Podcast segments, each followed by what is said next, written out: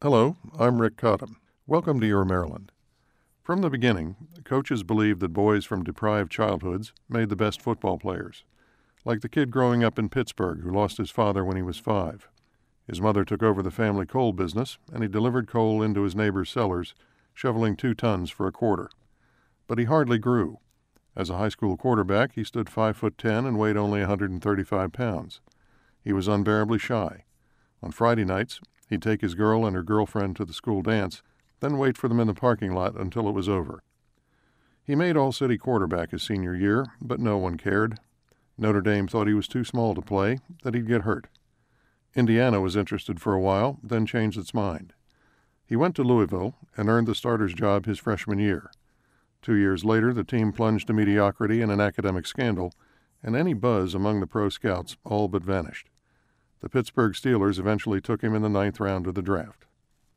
When he reported to camp in the summer of 1955, the Pittsburgh veterans began calling him Clem, after comedian Red Skelton's character Clem Kadiddlehopper. When he asked for his daily whites, the t shirt, shorts, socks, and athletic supporter stacked at every player's locker, the trainer pointed to a pile on the floor and told him to pick 'em out himself. The coach didn't like him either. The Steelers already had three quarterbacks, and the kid was slow to learn the playbook. Through five exhibition games, he didn't take a snap.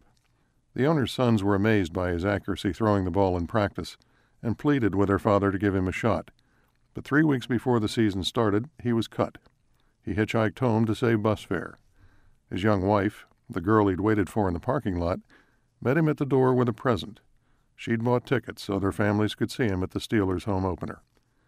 The Cleveland Browns needed help at quarterback, but at the last minute coaxed the legendary Otto Graham out of retirement.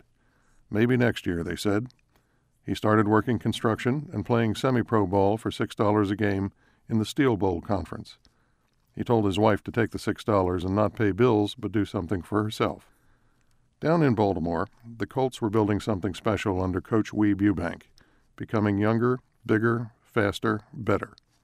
One day, Ewbank got an unsigned postcard from Pittsburgh. There's a boy in Sandlot Ball here who's worth looking at, it said.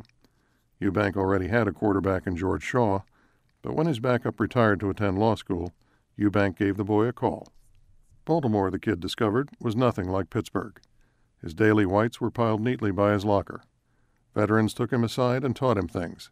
Their spirit was infectious. Ewbank worked on his passing. Thinking the kid threw too low, he strung a volleyball net across the line of scrimmage and had him throw everything over it. In the fourth game of the season against the Chicago Bears, Shaw went down with an injury.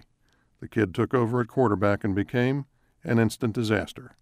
He fumbled his first handoff, leading to a Bears touchdown. Chicago intercepted his first pass and ran it all the way back for another. The final humiliating score Bears 58, Colts 27. Nevertheless, he impressed teammates and opponents alike with his toughness his willingness to stand in until the last moment before getting rid of the ball. The next week, he led the Colts to a 28 21 win over the Packers. In New York, as he trotted onto the field, still undersized and bony, with painfully skinny legs, Giants quarterback Charlie Conerly turned to star running back Frank Gifford and said, Look at that goofy SOB.